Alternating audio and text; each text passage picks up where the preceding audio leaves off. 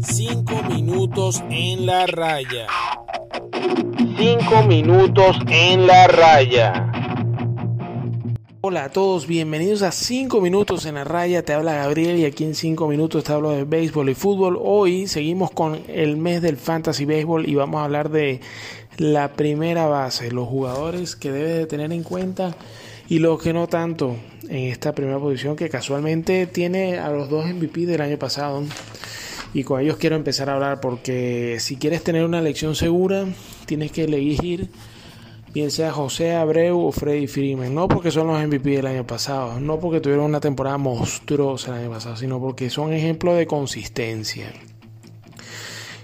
Empiezo con el cubano José Abreu. En los últimos 5 años tiene un promedio de 290 de averaje, 30 honrones por temporada y 100 carreras empujadas. Números para ser tu primera base ideal. El año pasado tuvo un average de 317, 987 OPS, 19 honrones y 61 carreras empujadas. José Abreu probablemente no salga de la primera ronda. Yo recomiendo que sea un jugador de, de que, no, que no pase del pick 25 de todo, es decir, tercera ronda. Eh, Freddy Freeman es el otro que que si quieres confianza eh, y que no se te va a lesionar es, Freddy Freeman.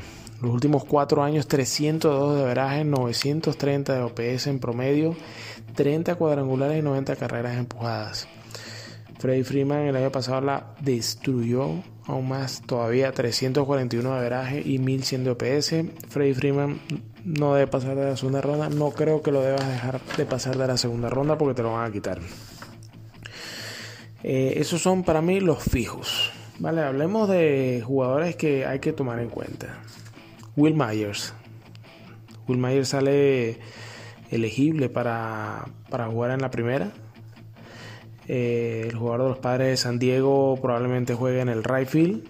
Y y bueno, el año pasado tuvo una mejora notable en sus números. 288 de averaje, 15 cuadrangulares, 40 carreras empujadas en 198 turnos.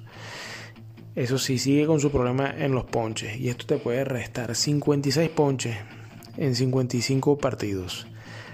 Esto te puede restar si juegas en una liga que, que, te pecha los ponches de tus bateadores.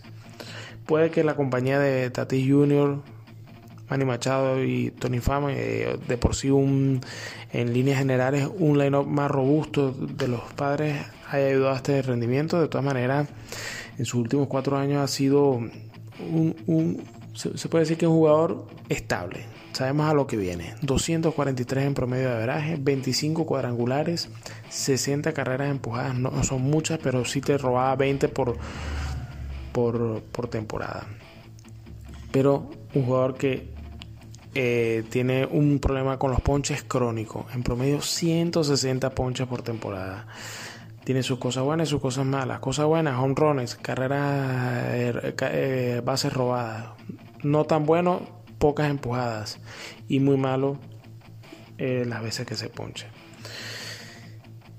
otro jugador que quizás espera una temporada de rebote, un bounce back season es Josh Bell. Josh Bell viene de una temporada 2019 de 277 de veraje, 37 cuadrangulares y 116 empujadas. El año pasado decepcionó. 2.26, 8 honrones, 22 empujadas. Es un jugador que tiene una temporada buena y una temporada mala. Lo viene demostrando desde el año 2017. Tómalo con pinzas y a tu propio riesgo. Yo creo que Josh Bell debería debería ser elegido eh, a partir de la ronda 8 para evitar muchos riesgos.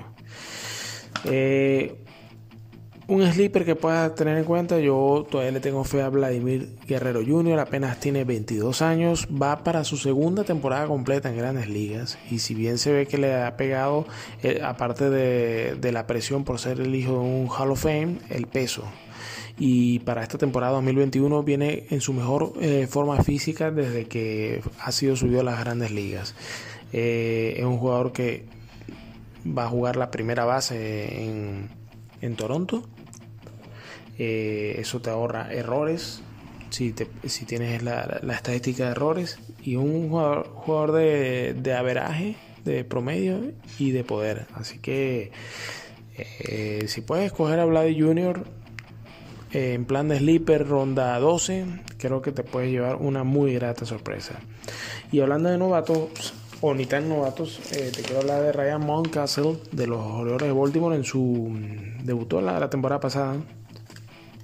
Fue, ah, fue pick número uno de los Orioles de Baltimore y bueno, el año pasado ah, batió para 333 con 788 de, de OPS, 5 cuadrangulares en 126 turnos.